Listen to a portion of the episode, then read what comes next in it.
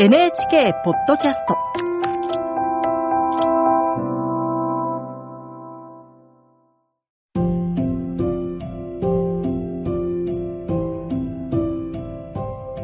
こんばんは、尾崎世界観です。8月31日の夜に栄養こそ。生きるのが辛いと感じている10代の居場所となることを目指して、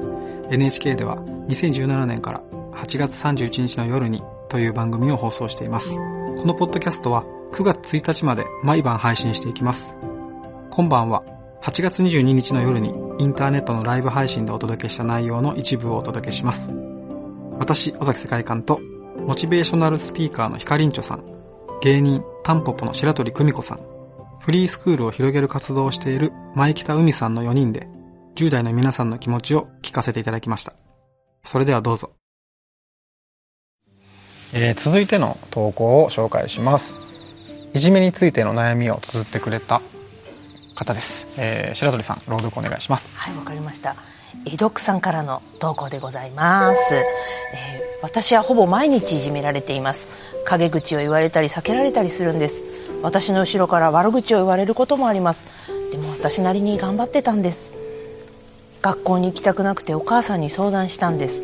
でもお母さんからは否定と取れるような返事をもらいました。他の人だって同じ思いをしているから被害者ぶらないで。甘えるなと。私は本当につらかったです。自分の耐えられる量と他の人が耐えられる量は違うのに辛いです。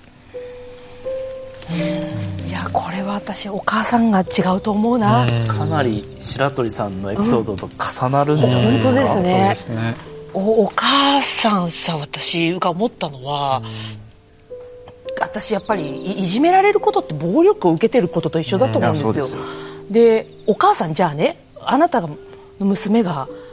悪意を持って娘の腕を骨折させる人がいたら怒るでしょと、うん、それと一緒のことが多分起こってるんだと思うんですよね。ただその傷が見えないからいやもっとそんな人はあなたと同じように辛い思いしてる人いるんだから頑張れって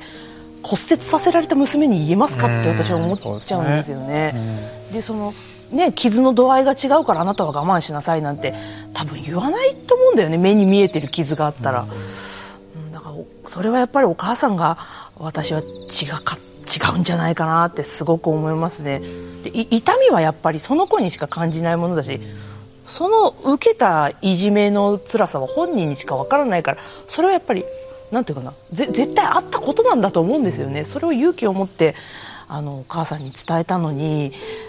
なんかまたさらにねそれで傷つくって本当に辛い思いをされたなと思いますよ江戸さんが。でそれをまたこういう場でね、教えてくれるたっていうこともすごく勇気がいったことだと思うし。うんすごい辛い思いしましたね。なぜそんなことを言ってしまうんですかねお母さんは。どういう私も自分で母親になって思うけれどお母さんねやっぱ分かんないんだと思う。言われたお母さんもちょっとプチパニックになってるんだと思う信じたくないっていう面もあるんですかね。もう自分の子がいじめられてしまったという状況から逃げたい、うん、だと思いますね。でその解決法をお母さんも多分持ってないから、今言える言葉がないっていうのかな。本当はただ受け止めるだけでよかったのかもしれないけどこの子どうにかしなきゃと思った時にそういうちょっと否定的なねもっと頑張りなさいって言っちゃうのかななんてちょっと想像はしますけどね。ほとんどの場合はお母さんもお母さん1回目ですもんね。だからわ分かんないですよね。そうなんだよね。子供もそうだけど。お母さんも完璧じゃないしね。分かんないと思ってその場ののなんかこう流れで言っちゃった言葉だったりもするのかもしれないけど。子供からしたら辛いよね。これが解決病なんですああこれか。これなんです。解決しようと思って。から慌慌てちゃうし待てないし時間をっていうものを自分の敵になっちゃう。本当は時間味方にしながら、時間が解決することだってあるわけですよ、まあ、大変だったね。なんかあのでもお母さんできることないかもしれないけど大変だったらあのまた言ってね。っていうことでその子がなんか成長しちゃってなんか一芸でいいところが花開いて、あいじめられなくなるみたいなこともあるかもしれないし、本当はそういうふうに時間っていうのは自分の味方につけながら対応していくべきなのに解決病にかかると早くしないとすぐしないとこれはどうなのあれはどうなのって言って結局子供とかそのいじめられてるんだよね本当しんどいんだよねどうしたらいいっていうのはどうしたらいいっていう答えじゃなくて大変だったねしんどかったねあの分かってあげられてなくてごめんね言ってくれてありがとうねっていうところから本当始まらないといけないんだけどそこをすっ飛ばしちゃうんですよね解決病っていうのは。その解決病にかからない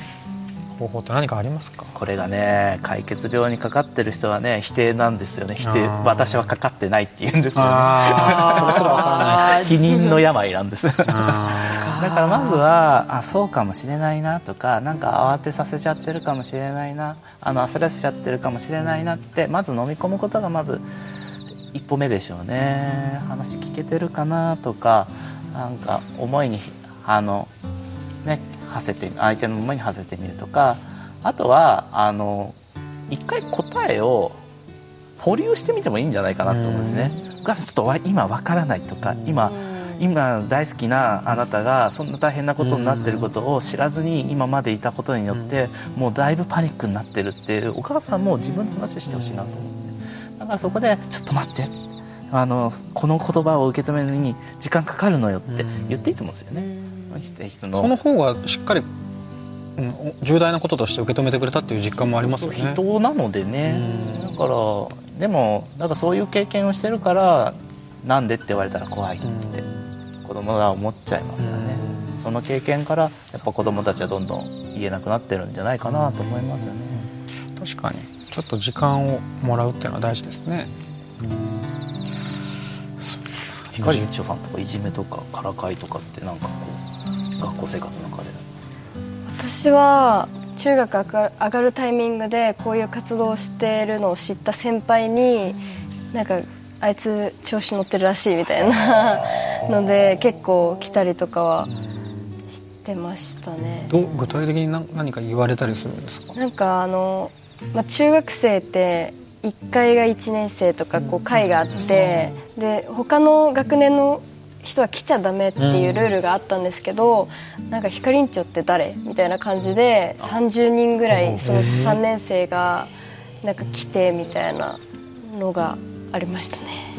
怖かった。30人。いやびっくりしました。怖いよね。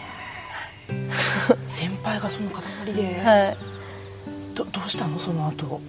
でもその時はもうなんか先生がなんか戻りなさいみたいな感じだったんですけどでもやっぱなんかこういう活動をしながらそういう中学とか行くとなんか修学旅行の時に目立たないでねとか先生に言われたりとかあ先生に言われるんですね、なんかそういう言葉をかけられたりとかはしてたんですけど私は結構あのお母さん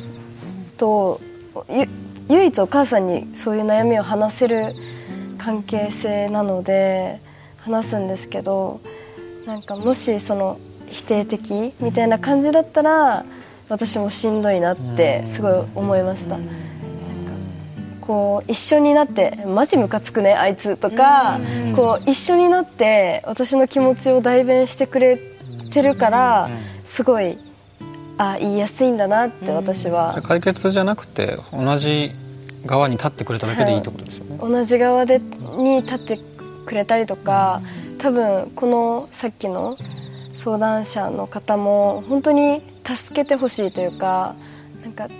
大好きだからこそ言ったのかなって打ち明けたのかなって思ったのでもう本当に答えがわからないんだったらただ抱きしめてうん。くれるとかなんかそういうのでいいんだよって答えがわからないお母さんお父さんとかにはうん。なんか伝えたいですね。すごいいいすごいいいお母さんに伝えなきゃいけないですよね、言葉だけがコミュニケーションと思うなよっていう、そうだね。そう今のすごい良かった刺さったな。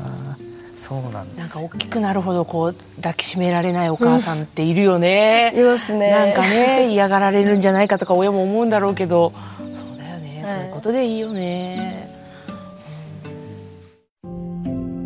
皆さん今夜も聞いていただきありがとうございました。